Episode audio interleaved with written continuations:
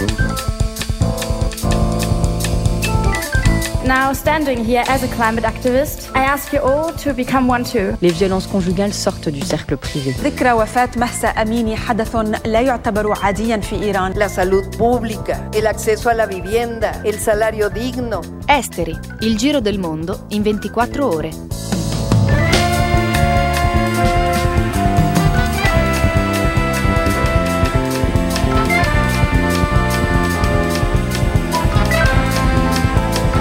Un saluto ai nostri ascoltatori, ascoltatrici di Radio Popolare, Popolare Network. Sommario della puntata. Punizione collettiva, atto 2. La striscia di Gaza di nuovo sotto le bombe.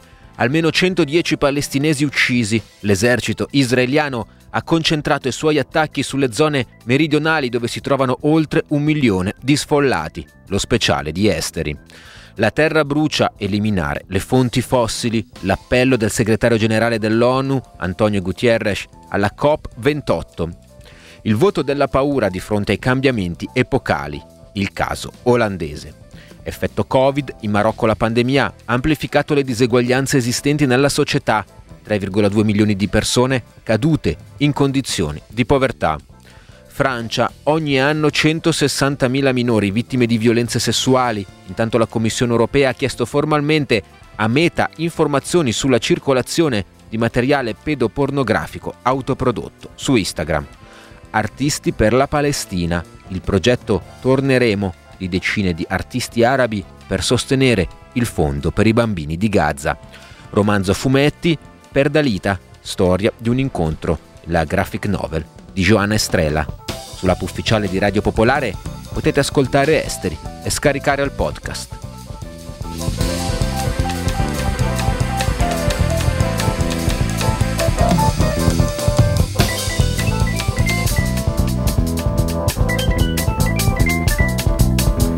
Partiamo da due notizie che abbiamo titolato. In Francia sono circa 160.000 i minori vittime di violenze sessuali, secondo i dati dell'Office des mineurs. La nuova responsabile del servizio di polizia incaricata della lotta alle violenze minorili, Gabrielle Hazan, ha precisato che per metà dei casi osserviamo che un utente internet che visualizzerà contenuti pedocriminali online è passato o passerà al lato. Proprio eh, su questo la Commissione europea ha inviato formalmente a Meta una richiesta di informazione ai sensi del Digital Service Act chiede in particolare ulteriori informazioni sulle misure adottate per contrastare la circolazione di materiale pedopornografico autoprodotto su Instagram. Meta deve fornire le informazioni chieste entro il 22 dicembre 2023. Marocco la pandemia ha amplificato le disuguaglianze esistenti nella società colpendo le famiglie più povere e vulnerabili. Sono le conclusioni del Consiglio economico, sociale e ambientale parla di 3,2 milioni di persone cadute in condizioni di povertà due anni dopo l'inizio della crisi. In particolare i nuovi poveri sarebbero un milione e mezzo. Inflazione alimentare alta e la, cau- e la caduta del potere d'acquisto sono le cause conclamate di questo aumento che si aggiunge a un tasso di povertà superiore al 20%.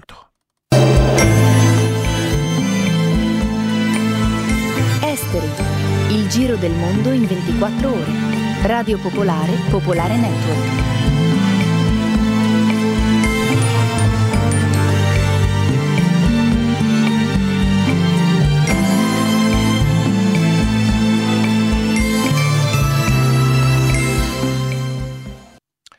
Israele è tornata a bombardare la striscia di Gaza in meno di 12 ore, 110 palestinesi sono stati uccisi. Il primo ministro Netanyahu ha dichiarato che l'esercito è lanciato in avanti all'attacco. Continuiamo a combattere con tutta la nostra forza fino al raggiungimento dei nostri obiettivi. Il recupero dei nostri ostaggi, la distruzione di Hamas è la garanzia che Gaza non rappresenterà mai più una minaccia per Israele. Abbiamo sentito Checco Elia, giornalista e saggista esperto di Medio Oriente. Beh, innanzitutto avevamo davanti una situazione abbastanza chiara, nel senso che a livello di quello che noi possiamo eh, tirare fuori come conclusioni dei conflitti degli ultimi anni, chiamarla tregua era già abbastanza impegnativo, nel senso che era più che altro una sospensione dei bombardamenti, perché è vero che c'è stato lo scambio di ostaggi, per fortuna, ma la situazione umanitaria a Gaza è devastante, la media di 200 camion al giorno è, è risibile rispetto a, ai bisogni umanitari della striscia. Il governo le autorità militari, il governo israeliano era già stato molto chiaro che non ci sarebbero stati ulteriori rinvii eh, dopo domenica invece diciamo c'è stata questa accelerazione violentissima oggi. Eh, Hamas non ha ancora ufficialmente fatto sapere il suo punto di vista, Israele ha detto sostanzialmente che la tregua l'ha rotta Hamas, quello che possiamo continuare a vedere è il dramma della popolazione civile. Quello che mi ha colpito personalmente è concentrare la violenza degli attacchi di oggi sulla parte meridionale della striscia. Continuiamo a dire che la gente è stata sfollata per uh, quasi proteggerla dall'operazione militare, resta questa enorme contraddizione di bombardare il sud, però, che dovrebbe essere la zona in cui in questo momento sappiamo che si concentrano più di un milione di sfollati in una situazione che è già drammatica, per cui eh, questo rimane veramente una roba che a livello di diritto umanitario è incomprensibile. E a proposito del sud, l'esercito israeliano ha lanciato dei volantini a Ken Yunis invitando i residenti a spostarsi verso Rafah avvertendo che l'aria è pericolosa. È da segnare che nei presi proprio di Rafah oggi 50 civili sono stati uccisi. Sentiamo ancora Chico Elia. Io credo che siamo davanti alla grande contraddizione che segna questa, questa operazione militare fin dall'inizio, cioè non avere assolutamente chiaro l'obiettivo di questa, uh, di questa pioggia di fuoco. Eh, se si lanciano volantini, come è successo a Khan Yunis, avvertendo i civili di evacuare verso sud, verso Rafah, al confine con l'Egitto, significa tutto e niente, significa spingere, pressare una popolazione e l'unica chiave di lettura che noi ad oggi abbiamo, perché eh, la stessa comunità internazionale, gli Stati Uniti, non stanno riuscendo a porre Israele di fronte all'obbligo di comunicare qual è la strategia di questa operazione militare, è, è legittimo pensare che si stia spingendo la popolazione verso il confine con l'Egitto con l'idea che a un certo punto questo confine in qualche modo si apra a, a, tanta di quella gente che non sa se tornerà mai indietro. E non possiamo come sempre non considerare un contesto. Per tantissima popolazione civile di Gaza questo è un film già visto eh, a livello di generazioni e generazioni. E l'idea di finire in Egitto per non poter più tornare indietro è qualcosa che sgomenta tanto quanto non sapere dove nascondersi e dove salvarsi rispetto a questi bombardamenti. Quindi personalmente davvero non riesco a capire qual è lo scopo ultimo di questi volantini se non quello di mettere le popolazioni sempre più in una condizione di pressione sul confine sud con l'idea che questa gente a un certo punto debba passare questo confine e trovarsi in un'enorme tendopoli nel Sinai. Intanto esulta il ministro della sicurezza nazionale israeliano Itamar Ben-Gvir, leader del partito di estrema destra potere ebraico. Su X ha scritto dobbiamo tornare a martellare Gaza con tutta la forza, distruggere Hamas e ritornare stabilmente a Gaza senza compromessi, senza intese, con tutta la nostra potenza possibile. Io credo che ci sia una parte, della, soprattutto del governo israeliano, che ovviamente incontra una certa eh, abitudine all'uso della, della, forza da parte dell'esercito, di voler immaginare di poter ri- risolvere eh, quello che è successo il 7 ottobre eh, svuotando la striscia. È un'ipotesi assolutamente irreale, è un'ipotesi irreale sia per gli equilibri anche egiziani. Voi immaginate qual è lo Stato che accetterebbe una condizione di, di, di trovarsi con un milione e mezzo di profughi dall'oggi al domani, sapendo quanto in tutte le altre aree del, della regione poi questi profughi sono rimasti di 80 anni. Eh, è assolutamente irreale e soprattutto continua ad avere l'idea di una punizione collettiva che dobbiamo continuare a denunciare come assolutamente inaccettabile perché in nessun modo la struttura di Hamas è stata danneggiata sicuramente, ma se la struttura di Hamas era l'obiettivo, non è questa guerra che cancellerà la struttura di Hamas. Questa guerra sta cancellando vite e soprattutto sta spingendo verso un esodo che sempre di più ha, ha, assume i, i, le caratteristiche di una nuova Nakba. A proposito, è uscito il libro di eh, Chico Elia, Cristian Elia, è un'intervista a Francesca Albanese. Si chiama J'accuse gli attacchi del 7 ottobre, Hamas, il terrorismo, Israele, l'apartheid in Palestina ed è la guerra, pubblicato da Fuoriscena. Adesso parliamo dello smacco degli Stati Uniti. Ieri Blinken era in, in Israele e non è riuscito a convincere eh, Netanyahu di continuare con la, eh, con la tregua. Eh, Martina Stefanoni ha intervistato il eh, politologo esperto di Islam Rezzo Guolo.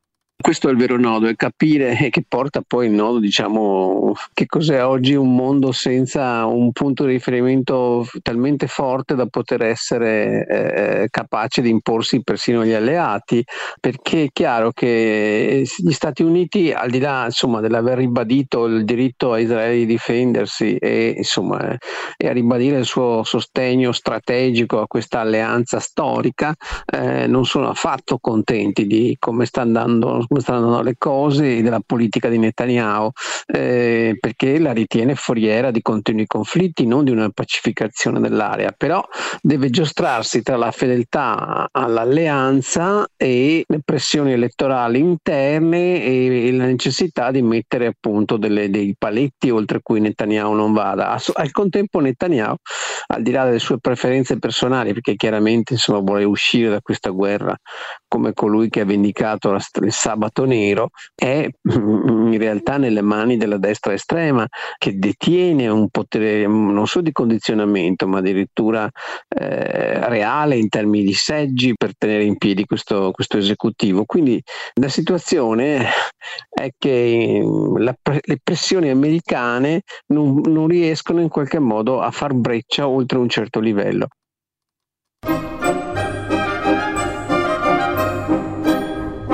Esteri, Radio Popolare, Popolare Network, dal lunedì al venerdì dalle 19 alle 19.30.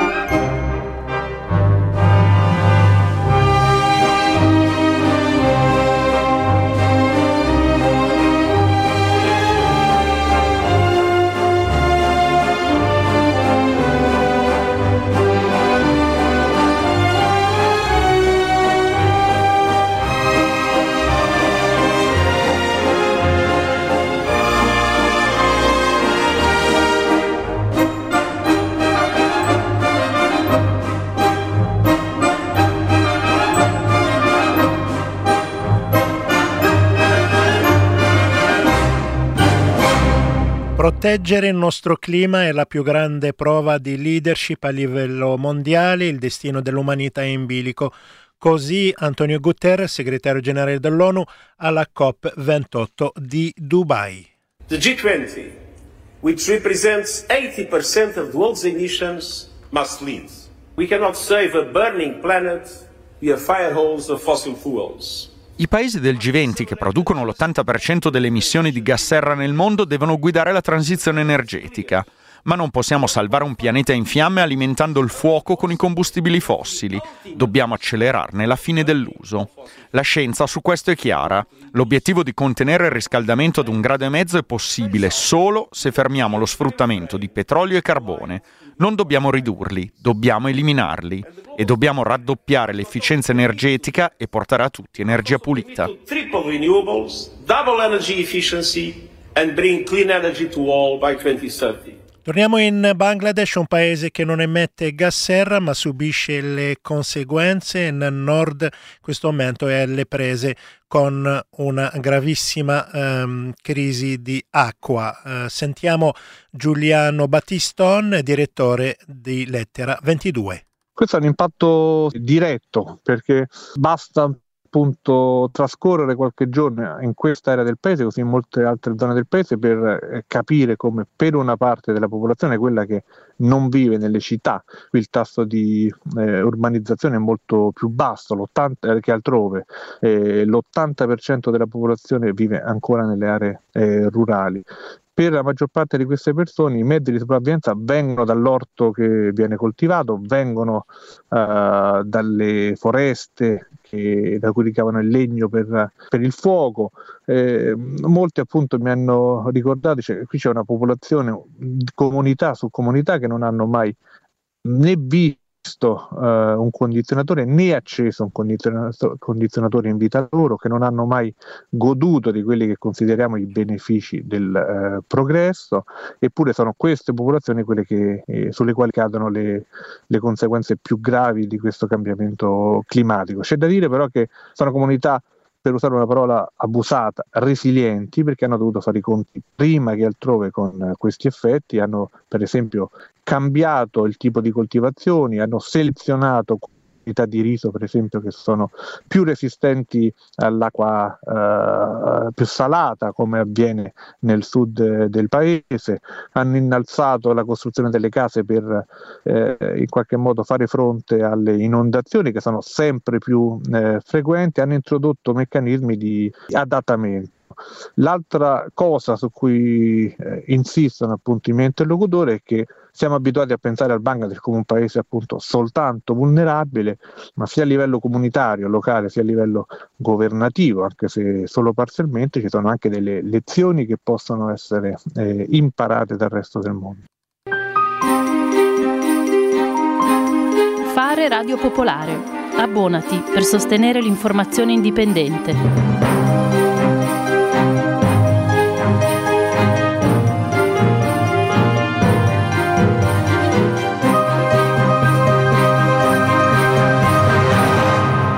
In Olanda oggi la commissione elettorale ha confermato la vittoria dell'estrema destra guidata da Gerd Wildert.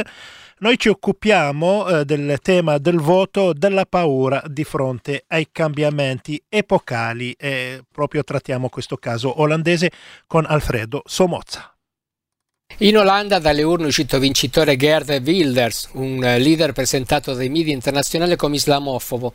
Wilders ha promesso di restituire l'Olanda agli olandesi, come se il paese fosse stato invaso da una potenza straniera. La centralità attribuita a questo tema, che si inserisce nella logica della cosiddetta sostituzione etnica, racconta però molte altre cose.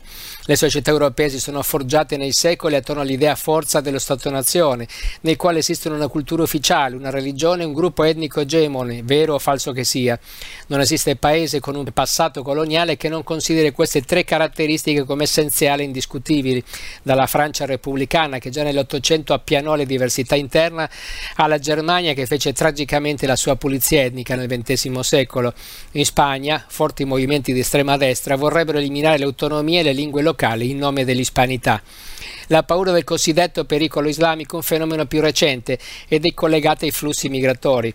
Secondo gli imprenditori della paura in Europa si starebbe formando una sorta di califato, ostile alla storia e alla cultura dei paesi ospitanti, che ambisce a conquistare il potere.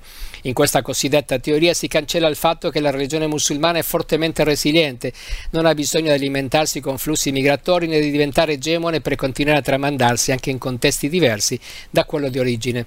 Soltanto nelle Americhe tra gli immigrati di religione islamica si è verificato un distanziamento culturale rispetto alle origini. In Europa Entrambi i principali modelli di gestione della società moderna postcoloniale, quello multiculturale britannico e quello assimilazionista francese, hanno fallito. Le cause non riguardano la religione. Per comprenderlo basta tornare sull'esempio americano. Là esistono ampie possibilità di affermazione sociale per gli immigrati, mentre in Europa non solo i migranti, ma anche le seconde generazioni sono spesso condannate ai ghetti urbani, ai lavori subalterni, a un'educazione di serie B, alle discriminazioni quotidiane, al fastidio per l'esibizione dei sentimenti, dei simboli religiosi e questo in nome della superiorità dei propri valori che accompagnò e giustificò il colonialismo. I politici come Wilder sono molto abili nel sottolineare l'apparenza per non dover affrontare la sostanza, una sostanza che non è fatta da dispute teologiche, ma di cose concrete, come la possibilità di studiare in scuole di buon livello, di avere un lavoro decente, di non essere costretti a inviare, come in Francia, un curriculum vita cieco, cioè senza nome, cognome e foto, per evitare discriminazione alla ricerca di occupazione che poi la rabbia di chi è discriminato e relegato ai margini della società determini un ritorno alla religione, magari nelle sue forme più radicali, è solo una conseguenza e non la questione centrale. Davanti al calo demografico generalizzato e all'invecchiamento della popolazione, da una parte l'Europa sa perfettamente che senza ricorrere all'immigrazione tra 10 e 20 anni non avrà futuro, dall'altra gli europei stanno esercitando il diritto al voto come una clava. Ma al di là delle polemiche è solo una questione di tempo. Non è facile per chi è stato per secoli il centro del mondo accettare l'idea che per poter mantenere lo status quo occorra chiedere aiuto proprio a quelle popolazioni a lungo denigrate. State ascoltando Esteri, Radio Popolare, Popolare Network.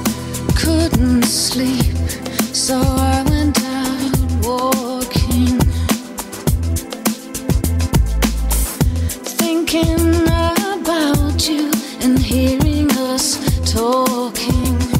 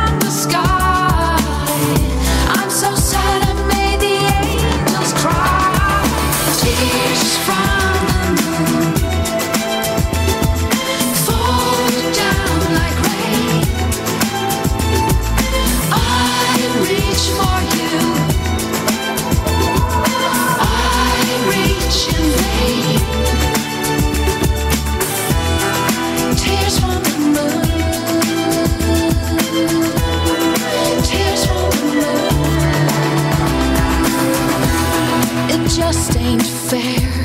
This thing called loving.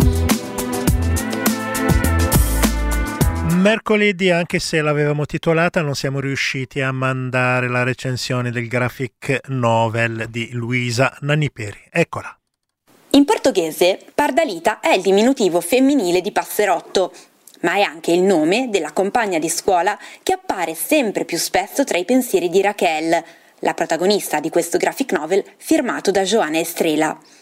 Un libro che ci racconta la quotidianità di un adolescente di oggi in modo poetico e delicato, ma anche straordinariamente ancorato in una realtà affascinante, per quanto ordinaria.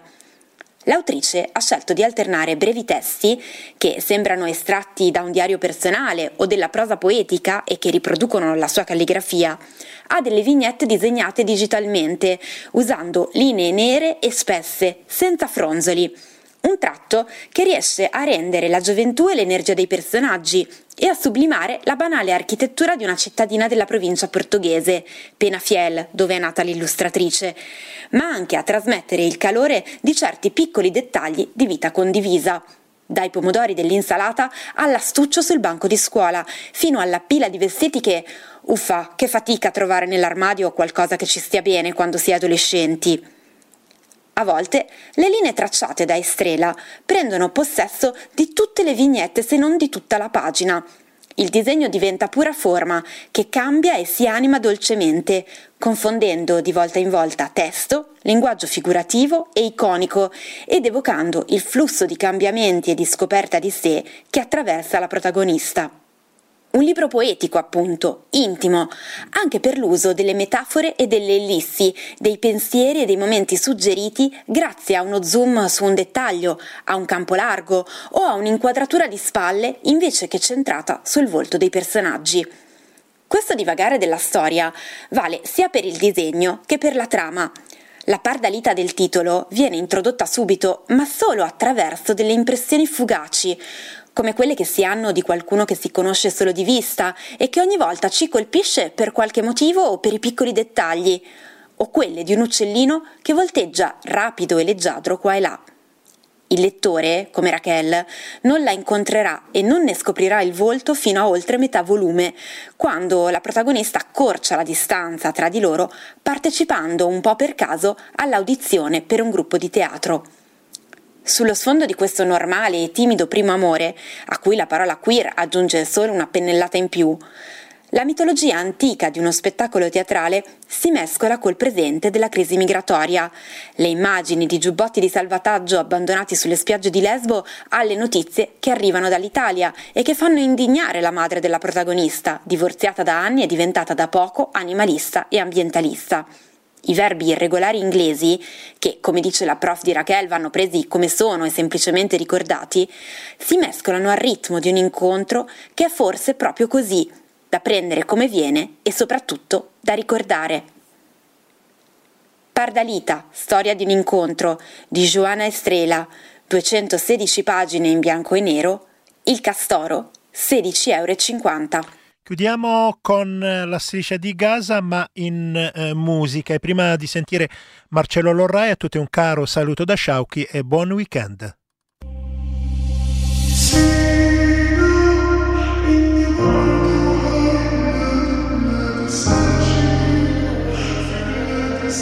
Il video si apre con una carrellata dall'alto su uno scenario di apocalittiche distruzioni a Gaza. E la canzone in arabo comincia così.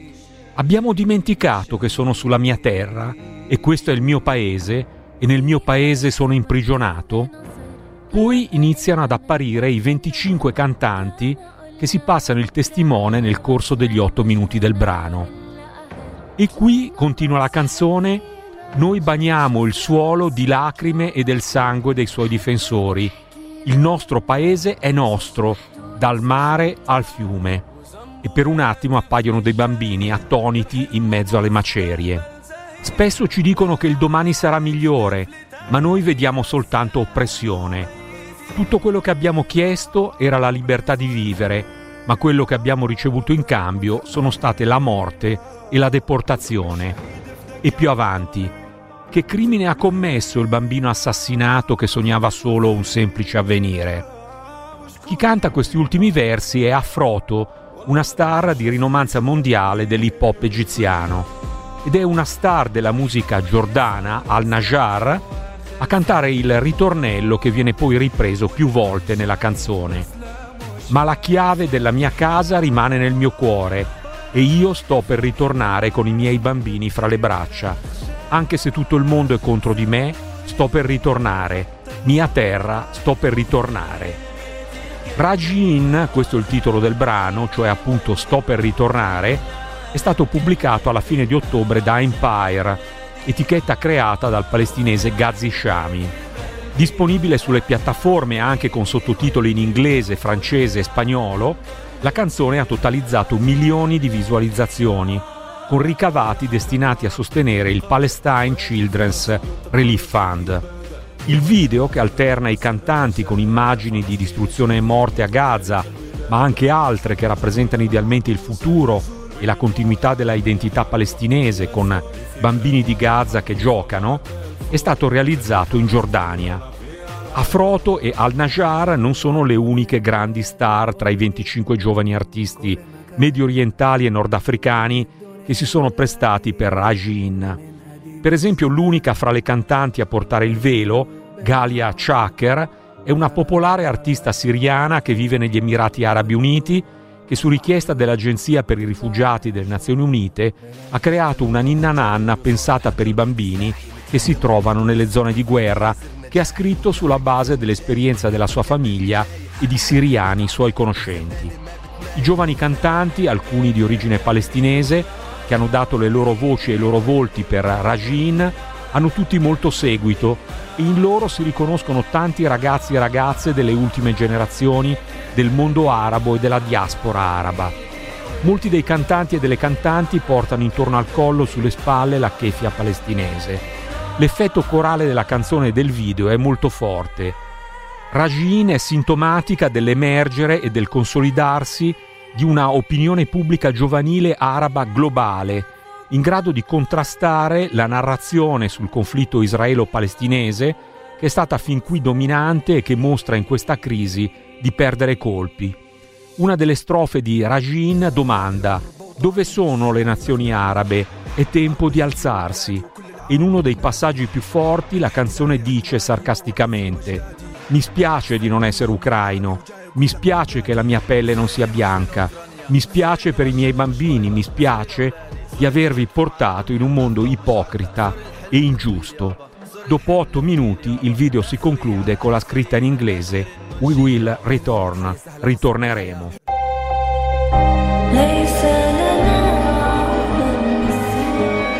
Avete ascoltato Esteri, un magazine di Radio Popolare.